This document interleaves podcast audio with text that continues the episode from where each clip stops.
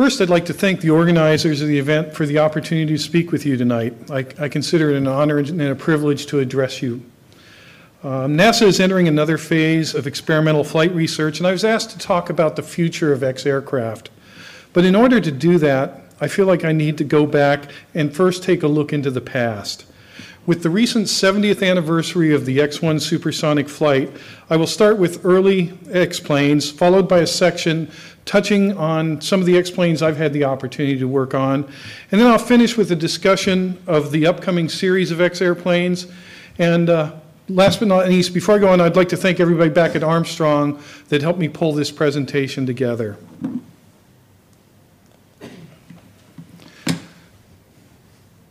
Uh-oh, that was the wrong button. In respect to the original transonic and supersonic flight research, why come west to Muroc Airfield for this work? Why not conduct it in the high-speed wind tunnel at Langley? And then when, when, trying to do transonic research, they found that the wind tunnels yielded erratic data at best. The Army Air Force, later the United States Air Force, had been using the Muroc site since the early 30s, and it was home for the flight testing of America's first jet powered airplane, the XP 59. I'd like to point out that Muroc Airfield is much better known as Edwards Air Force Base now. And Armstrong is a, tiny tenant in the corner of the base. When the, uh, the original, this is South Base, what we call South Base, that's where the original X plane testing took place. And then NASA occupies this little corner, and the rest of that is Air Force property, and we are tenants on the Air Force base. And why are you in the Mojave Desert for testing airplanes? Well, it's exactly as barren and desolate as it looks in this picture. Uh, it was uh, back in 1946. It was even more austere, and it, you know the the lake bed and the restricted airspace around it provide the ideal setting for the testing of experimental airplanes. It's, uh, and as, as well as nowadays, modern times, we have the hard surface runways. There are also 63 miles of lakebed runways marked out. And it provides the opportunity, you never have to make a crosswind landing if you're in an emergency with an airplane. The winter rains render the lakebed unusable during the winter, but they're also essential because the motion of the waves resurface the lakebed, and then as it dries out, it recompacts it, and the lakebed is harder than concrete. The initial flights of the X 1 were performed at Pine Castle Airfield near Orlando, Florida, and there are advocates for competing that flight research there or moving it back to Langley Research Center, which is the mother center for all of the NASA field centers. Walt Williams, who in the future became one of our center directors, was one of the advocates to move to Southern California.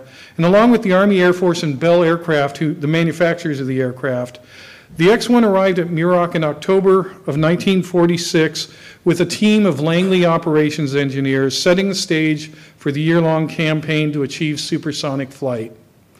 In September 1947, Dr. Hugh L. Dryden, as Director of Research for the National Advisory Council for Aeronautics, or the NACA, named the flight test unit at Muroc to be a permanent facility. And it, it's setting the stage for the decades to come and the current incarnation of Armstrong Flight Research and the 70 plus years of flight research we've conducted there. Right button this time. The X 1 and subsequent X airplanes were different from previous aircraft. They were designed and built to answer specific questions about aerodynamic structure, power, control, thermostructural characteristics, human physiology, and to explore specific regions of flight. These were not pre production fighters or pre production bombers, but flying experiments, and they were unique. Usually, one or two of any configuration was all that was built. This project created a pattern of X-airplane development involving the NACA, branches of the military, and aircraft manufacturers. The NACA's initial and then continued presence at this desert outpost was a direct result of all of this effort. After completion of the contractor flights and delivery of the aircraft to the Army Air Force, Chuck Yeager flew the first of three glide flights on August 6, 1947. This was followed by nine rocket flights and on the ninth flight, powered flight in October 14th, 1947, uh, he, he, broke the, uh, the sound barrier for a level flight. I have a copy of Chuck Yeager's pilot report for that uh, flight. Very simple, very terse, and I would like to read one small section of it. At 42,000 feet in approximately level flight, a third cylinder was turned on. Acceleration was rapid and speed increased to 0.93 indicated Mach. The needle of the Mach meter fluctuated at this reading momentarily, then passed off the scale. Assuming the off-scale reading remained linear, it is estimated that 1.05 Mach indicated was attained at this time. And I think that's one of the interesting aspects of flight test engineering. The intent was to break the sound barrier, to fly faster than Mach 1, but the instrumentation only went to Mach 1. The first X1 flew until 1950, and then X1 ship number two was built and used to test a 10% thickness to chord ratio airfoil. The original first X1 had an 8% airfoil. It was built to examine the transonic region from 0.7 to 1.2 Mach. The next generation of X1 aircraft were five feet longer and uh, reached Mach 2.0, as well as an altitude record of 90,440 feet. Uh, and, um, and I already said Mach 2. Neil Armstrong flew the X 1B testing reaction control systems. It strikes me that these skills may have helped him on July 20th, 1969. The X 1E flew its final flight November 6, 1958 ending the flights for this series of aircraft. They flew them that long to maintain trained pilots of rocket planes for the upcoming X 15 program. The X-1E is uh, on a pole right outside my office. When I'm sitting at my desk, I get to look at that airplane every day. I'd like to show a brief video on the X-1s.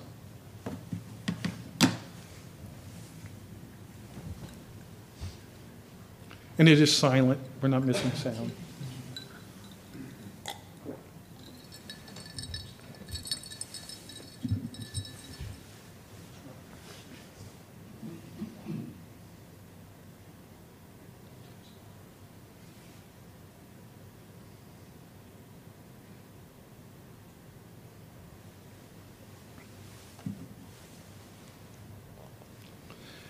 This picture from 1953 illustrates the diversity of early experimental flight tests. The X3 is in the center, uh, the X1A, the D558-1, the XF92, let's see, make sure I get this one right, the X5, the D558-2, and the X4. This fleet of aircraft was used to study a broad range of issues across the transonic and supersonic flight regime. I would have dearly loved to have been an employee the day this, the airplane were lined up on the ramp and this flight, and this photograph was taken. The X-3 aircraft was designed for Mach 2 flight, but never achieved that goal because the manufacturer had to use a less powerful rocket engine. The aircraft was retired after just 20 flights. The D558-1 and the D558-2 were X-planes, but in everything but name. At that time, the Air Force owned the authority to, and still does, own the authority to designate X-planes, and you had to be funded by an Air Force line item to become an X-plane. D558s were Navy-funded airplanes, and so did not get that designation. The Dash 1 was a straight-wing jet-powered aircraft with flight research focused on the transonic region. Maximum level speed was less than Mach 1, and the principal investigations at that time were on handling qualities. The Dash 2 was the first supersonic swept wing rocket plane to explore supersonic flight in the United States. The aircraft had both jet and rocket engines and could be operated conventionally, taking off horizontally or dropped from one of the motherships. The Dash 2 aircraft was the first aircraft to reach Mach 2. Following the Mach 2 flight, the aircraft continued to operate doing more mundane supersonic flight research tasks while flying for several more years. The X-4 explored swept wing transonic flight in an aircraft without horizontal stabilizers. It was built by Northrop. It has some heritage with the flying wing aircraft. The first flight series for this program looked at transonic pitching moments of increasing severity that was characterized by what the pilots described as a wash, driving over a washboard road. This tailless aircraft suffered from instability in all axes at transonic speeds or reduced stability, and they tried a number of aerodynamic fixes, but were never able to completely solve the issues. The X-5 was the first airplane to test uh, variable geometry wing sweep. The aircraft flew 133 flights, uh, de demonstrating the technology that went on to be used on the F-14, F-111, and B-1 aircraft. The swept wing, when it swept forward, provided, created an airplane that had very good low-speed handling qualities, and swept back at 60 degrees, it had uh, good supersonic qualities as well. And at 60 degree sweep, it matched the wing sweep of the XF-92. The Convair XF-92 explored the aerodynamics of a thin delta wing configuration airplane. It was a precursor for some of the 100 series airplanes that the uh, Air Force built. Um, many of the high-speed research of this aircraft had severe pitch-up phenomena, and the XF-92 was the worst. It was known to require excellent piloting, piloting skills. Building on the success of these early X-planes and the conquest of supersonic flight, Curiosity now extended into the hypersonic regime. Early proposals called for modification of one of the X-1 aircraft or the D558 aircraft into a hypersonic test bed, but the NACA Research Aircraft Committee, in conjunction with the Air Force and Navy, proceed with the procurement of a new aircraft with goals of flying Mach 6 at 250,000 feet. This resulted in a contract in December of 1955 for North American Aviation to build three X-15 aircraft.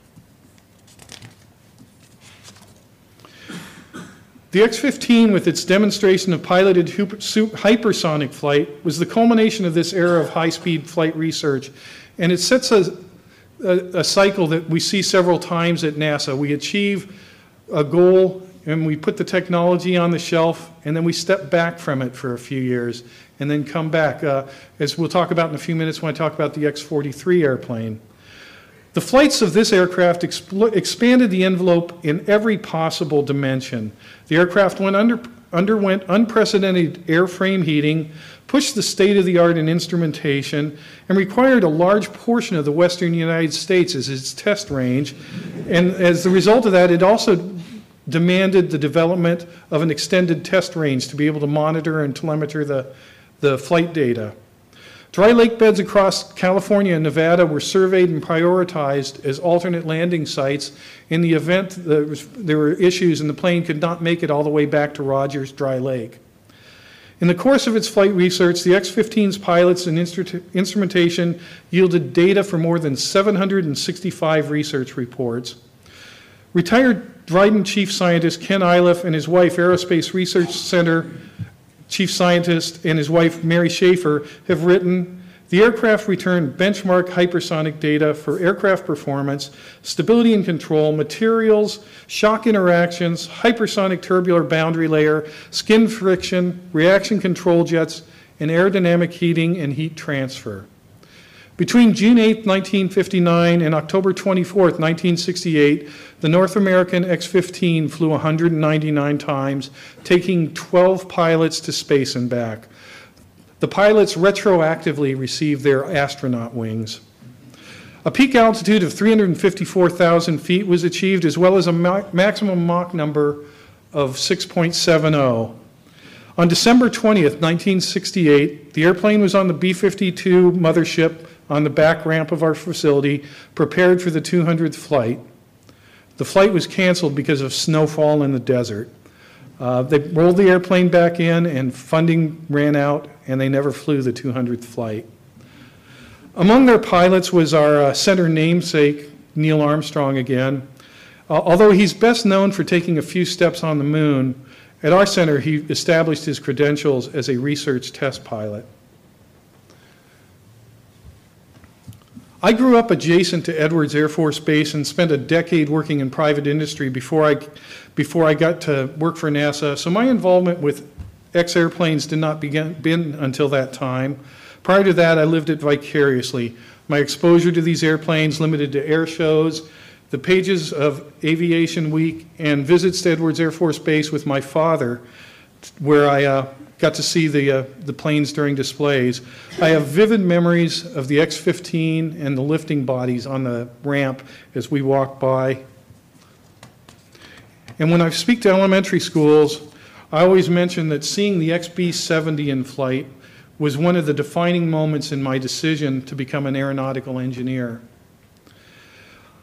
In April 1992, as Dean mentioned earlier, I became a flight member of the X-31 flight test team. The aircraft had been built as a joint international effort between Rockwell International and MBB in Germany. The X-31 was built primarily to demonstrate enhanced fighter maneuverability and was equipped with a thrust vectoring system to enable flight capability beyond stable stall angle of attack. Uh, the X-31 was equipped with carbon-carbon paddles which could be deflected into the engine to, to deflect the thrust. And uh, when I arrived, the aircraft had flown 110 times and were being transferred over to NASA for envelope expansion beyond 30 degrees and then conduct of the close-in combat flight campaign. Ultimately, the aircraft was cleared for carefree maneuvering up to 70 degrees angle of attack and you can estimate the angle of attack by looking at the canard. The canard is always into the, aligned with the velocity vector. So in this picture, it's about 50, 55 degrees angle of attack, I'd estimate. Several flights were done. Uh, It's, in an early version of a helmet-mounted display is an example of some of the other research that was done with this. In addition, we did what we called the quasi-tailless flight demonstration. The rudder was used to simulate, to, to destabilize the airplane, simulate an airplane without a vertical tail, and then thrust vectoring was used to provide directional stability. Unfortunately, I didn't keep track, but uh, of the 190, 592 flights that were flown, I spent about 200 of those in the control room looking at strip charts. And those are some of the fondest days of my career. That's, that's what I remember best, and I loved being in the control room, loved interacting with the pilots and the researchers. In- At the same time the X-31 was flying, there was the F-18 HARV was being flown by NASA demonstrating thrust vectoring as well. Twin-engine airplane, it used steel Inconel paddles to deflect the thrust. And this was another airplane that was an X-airplane in everything but name. For both of these airplanes, the thrust vectoring systems added a weight penalty of about 1,000 pounds at the back of the airplane for the hydraulics and the, and the systems to, to effect the actuators. The F-18 also required 1,000 pounds of lead to be put into the nose in order to get the CG in the proper location. This significantly changed the moment of inertia, and it became a very difficult plane for the pilots to conduct air-to-air refueling. Very few of them became proficient in that. Technology quickly advanced, and about the time we were wrapping up those programs, the F-15 Active flew with a multi-axis thrust vectoring nozzle. The weight penalty for that nozzle was about 50 pounds, and looking at it externally, it did not look different from a production engine. And we now see thrust vectoring regularly in, in modern fighters. The X-38 shown here was an experimental reentry vehicle designed by NASA as a possible emergency crew return vehicle for the International Space Station. The vehicle was based on the X-24 lifting body that had been flown previously. The maximum crew size for the ISS is dependent on crew rescue capacity, how many they can get off the, the station at a- if in the event of emergency. The crew return vehicle was designed to hold up to seven crew, which was the desired staffing for the ISS at that time. The vehicle would have conducted reentry just like the space shuttle, but would have used a drag chute to decelerate and then deploy the parafoil for landing. The uh, parafoil has an area of 687 square meters and deployed in five stages in about a minute.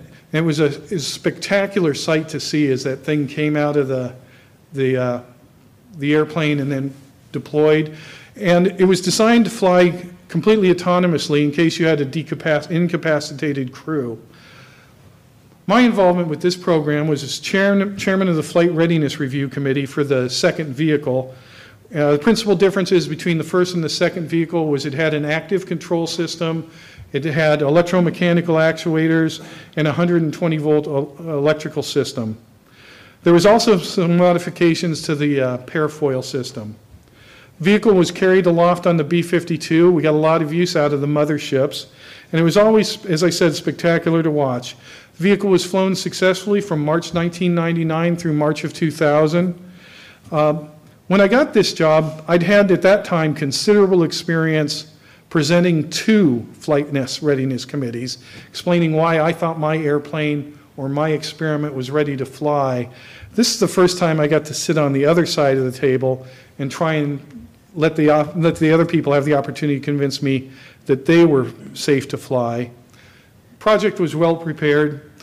I pulled out the report while I was preparing for this presentation, and we only had three requests for additional information and four recommendations. Project complied with all of these and, and carried on. Although the X-38 was canceled and the space shuttle is now retired, lifting body legacy continues. Last fall, Sierra Nevada Corporation flew the Dream Chaser for an approach and landing test at our facility, and this is, vehicle is still being developed for the uh, commercial cargo program for NASA.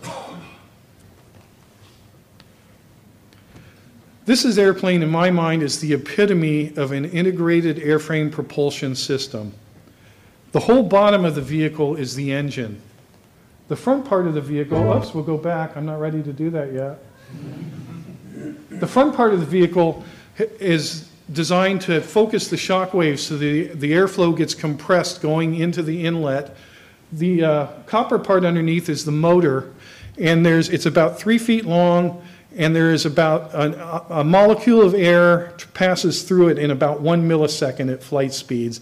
So during that time, you've got to mix the hydrogen fuel with the oxygen and ignite it.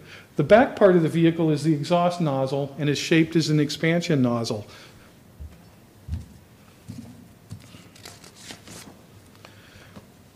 The vehicle is about 12 feet long. It's a relatively small vehicle three feet deep and five feet wide, weighing about 3,000 pounds. The, it was constructed using steel alloys, uh, aluminum alloys, and titanium. The nose of the vehicle was a single machine piece of tungsten, uh, both for thermal reasons and to move the CG far enough forward. Uh, we used uh, AT, ATB tiles, and there was carbon carbon on the leading edge of the wings and the verticals where there was high heating. Uh, the system used a Pegasus rocket dropped from the B-52 to accelerate the X-43 to the supersonic and hypersonic regimes.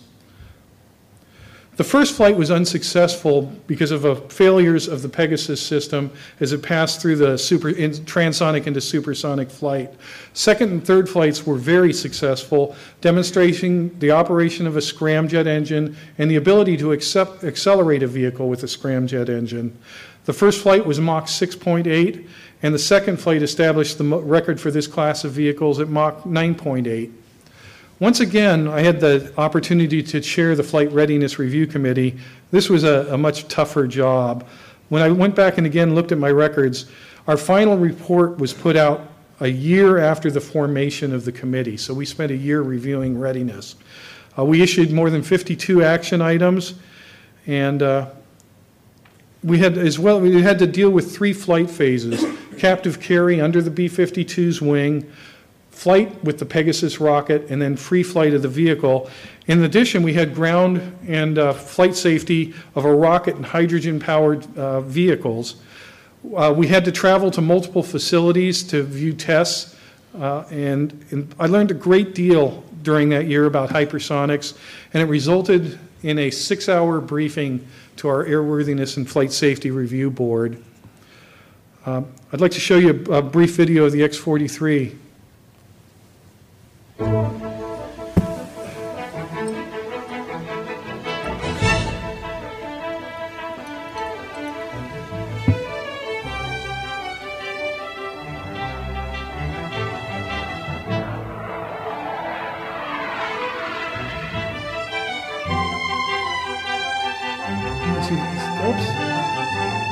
This is the Pegasus, and then you can see the X-43 vehicle on the very front. I show good bit. Launch on my mark. Five, four, three, two, one. Launch, launch, launch. Sequencer reset. ignition. Guidance on, we are supersonic. Supersonic. Ready to set. Ready to set. Sep. Separation. Separation.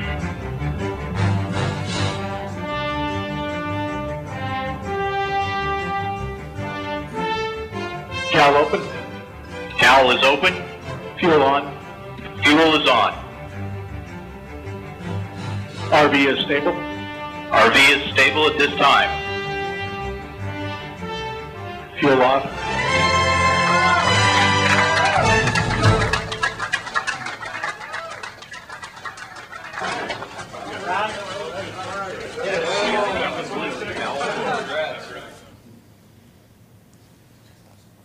Okay, now I'll talk about where we're going. About two years ago, Dr. Jaiwon Shin, who's the Associate Administrator for Aeronautics at NASA, unveiled the New Aviation's Horizons Initiative for the Aeronautics Research Mission Directorate. The original goal was to fly five X-planes to demonstrate achievement uh, in terms of efficiency and noise that ARMD had been working on for, for about five to 10 years. With the current proposed budget that showed up a few months ago, uh, we're going to have to scale back a little bit. Uh, We're we're still going to pursue X airplanes, but it's going to have to get stretched out over a longer period of time. There's still a focus on revolutionary levels of aircraft improvement. Uh, Large reductions in emissions and, uh, and aircraft noise levels are still needed for us to operate around the world. One of the new X-planes I'll describe is the X-57 Maxwell, an all-electric airplane.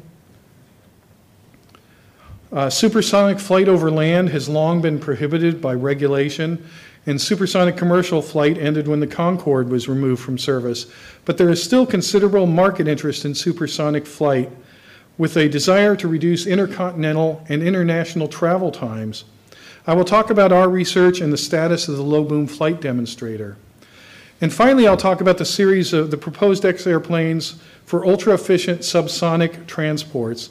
If you look at the modern airliner, it doesn't look much different from a 707 or from a DC 3 from that, you know, as a matter of fact. Aerodynamically, they're much more efficient. Winglets have improved a lot. But they're, uh, and there are tremendous advances in propulsion systems, making them more efficient. But in my opinion, it's time for a more radical departure from these configurations.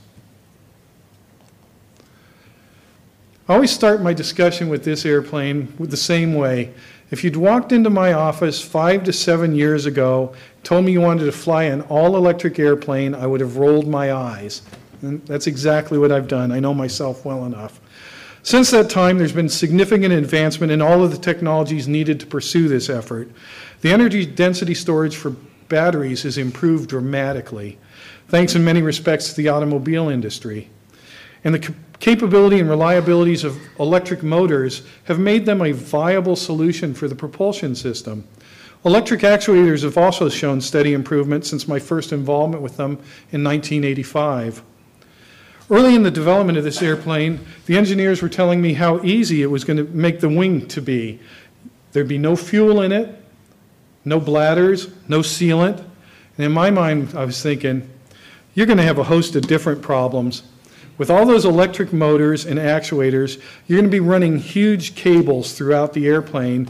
And in my mind, I envision big copper wires about two centimeters thick, very stiff. Well, they've made significant advances in this area as well. This is an example of the cables. They're, they're running through the wing of the airplane right now for a 450 volt system, and they are not cumbersome, they're very flexible. You can tie knots in them. It was a, I always love using this prop and was stunned when they brought it in, but another step that's made this technology viable. The aircraft will be flown in four configurations, and I'll describe the, the associated development testing of each of these. Among the interesting aspects of this airplane to me is there's no CG travel in flight. You're not burning fuel, there's no consumables. And the takeoff and landing weights are exactly the same. The aircraft carries about 800 pounds of lithium ion batteries, and as I said, a 460 volt DC power distribution system. One of the challenges the team has been facing is thermal runaway of the cells. And they've recently conducted a test where they've repackaged them, induced a thermal runaway, and did not activate the rest of the cells in the pack. So they have a feasible solution for that as well. So with these advances, the aircraft is well into development and firmly on the path to demonstrate distributed electric propulsion. Um, The team claims that they're ultimately, they'll demonstrate an energy efficient improvement of five times over nor- normal cruise profiles. One of the first steps in preparing to fly for this program is a wing mock-up with uh, mock-up electric motor, well, a wing with mock-up electric motors was mounted on the back of a big rig truck. And this simplified wind tunnel was driven back and forth across the lake bed to gather data that was required to validate the design codes Langley was using for a, a laminar flow wing, a high-efficiency wing.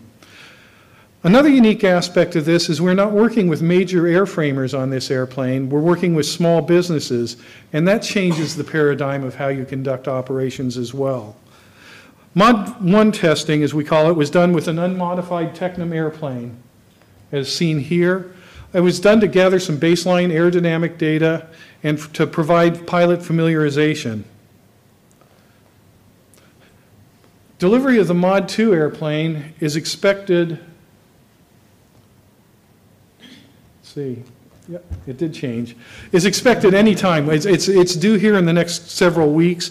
And the, the principal difference is we've now put in all the electric systems, all the batteries, and we've replaced the uh, Rotax engines with 60 kilowatt cruise motors. Oops, wrong button again, which are installed at the normal location. Mod 2 flight test phase will begin, we hope, before the end of this year. Um, And the principal focus on this is envelope expansion and demonstration of the electrical power system's flight safety. For Mod 3, we'll put mock-up motors along the wing uh, that I'll describe in a few minutes, and then the electric motors are moved out to the wingtips. Principal focus for this is, uh, again, demonstration of the the ultimate configuration and uh, in my opinion, that this is going to be one of the riskiest flight tests we do for a while. With the engines out at the wingtip, my concern, single engine out and what the characteristics are going to be. Uh, uh, They're they're building in some systems into the electronics to deal with this, but you- you've got a pilot in there as well, but I think that's going to be rather sensitive. The final configuration will replace the mock-ups with small electric motors, and the purpose of this is to provide high lift capability during takeoff and landing configurations. The whole wing becomes a blown flap. Once you're up and away in cruise flight, the motors feather, the propellers fold back and make it uh, relatively efficient, and then you're flying a high aspect ratio uh, efficient wing. The next plane and it's one that's a, it's a capstone for a decade of simulation wind tunnel testing and analytic code development, is the low boom flight demonstrator.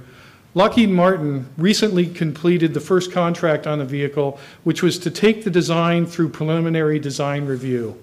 They successfully accomplished that late last year with the Delta review.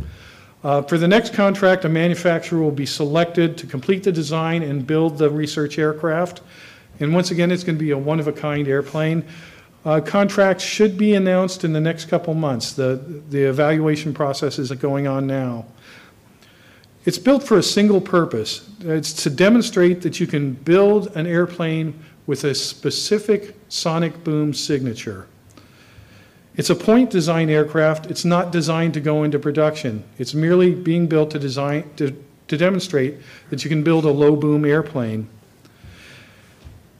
After completion of envelope expansion and validation flights in our restricted airspace, the airplane will be taken across the United States and flown over communities and rural areas to gather the data from uh, people that aren't used to hearing sonic booms as to whether the level's acceptable.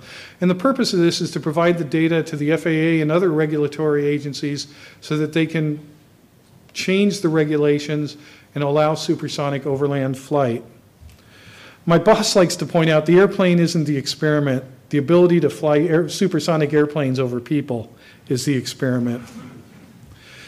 And in my opinion, the urban areas are going to be much less, much easier to satisfy. You already have a lot of ambient background noise, cars, trucks, trains, airports, but it's going to be the rural areas. Uh, The the farmer that complains that his cows that have stopped milking because you're bomb- booming them multiple times a day.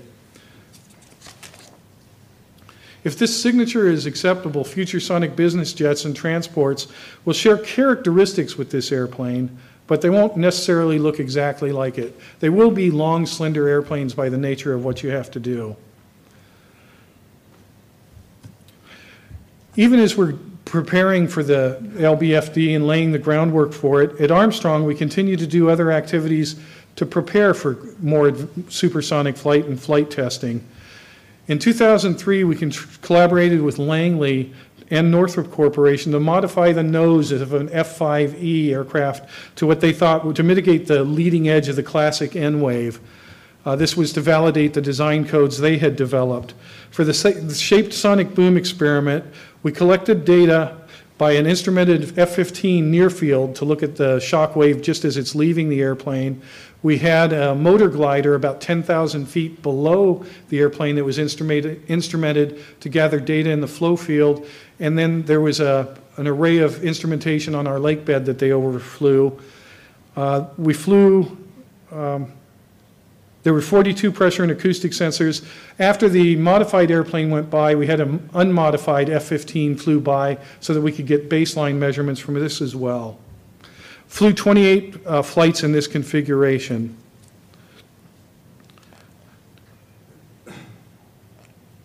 The next series of flight tests we did in conjunction with Gulfstream, flying what they called the Quiet Spike. It was an retractable 7.3 meter long lance-like spike that was mounted on the nose of our F-15B testbed aircraft. The spike is designed to create three small sonic booms that won't coalesce, so it again provides less overpressure and reduces the sharp N wave. Between August 2006 and February 2007, over 50 flights were conducted with this airplane. Once again, we used the F-15 for near-field flight test measurements, the glider to capture data, and an even more extensive array on the lake bed. While these experiments validated that the design codes could be used for mitigating the sonic boom signature of an aircraft, there was one lingering question. What is the acceptable level of overpressure for a sonic boom? To help address this question, the pilots and engineers at Armstrong have developed displays that are both cockpit displays and ground displays, and they show where the sonic boom is going to impact the terrain below and what the intensity of that sonic boom is. And that display will be in the LBFD. In addition, they developed a, a flight test technique where by flying a specific profile with the F-18 aircraft, we could put a sonic boom of a desired magnitude at a desired location. We didn't mitigate the boom. The full energy of the boom went somewhere, but we could put a desired level at a desired point for testing purposes. So we, we flew over the lake bed. Again, the instrumentation arrays got put out. And then we also instrumented several houses on base to see how the, the, the sonic boom propagated through the house. In addition, we instrumented the bowling alley because that represents best the, the big block stores we have. And so you can get an idea of how the, way, the sonic booms propagated through those structures. In addition, we conducted a series of flight tests where we gave uh, residents on base, uh, you know, s- uh, basically a cell phone. So when they heard a sonic boom, they would indicate that they heard one and what level of objectionability it was. Was it too loud? Now, this isn't fair because this is a community that lives under a supersonic flight test corridor. They're rather jaded. We hear sonic booms on a daily basis. But it did give us, it, it did give us some baseline data and allowed us to practice the techniques we're going to have to use out in the field. And uh, when we test with a naive community.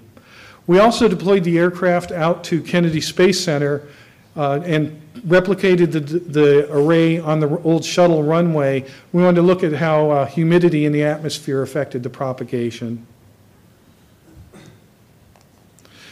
When I showed up at NASA in 1992, the engineer in the cubicle next to me was working on a differential GPS system and an infrared camera that would allow them to align their trajectories of the airplanes with the sun so they could get a Schlieren photograph in flight.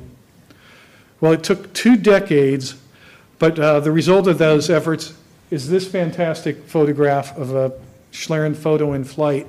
And it provides you detail that you just can't get anywhere on, on the shockwave propagation. Uh, the technique's been used for decades in wind tunnels, but we now have the ability to gather it in flight. They've developed two techniques. One is to use the sun as a background. Another is, again, our barren land space at the airport is, uh, provides the model background, provides an ideal surface for looking at the pressure variations coming off an airplane. I anxiously look forward to seeing the photo of our low boom flight demonstrator on the cover of Aviation Week. Finally, we continue to pr- pursue the development of ultra-efficient subsonic transports, building from the, the goals of the environmentally responsive aircraft to dramatically reduce NOx noise and emissions. Uh, the original goal was a selection for two to three of these to become X airplanes.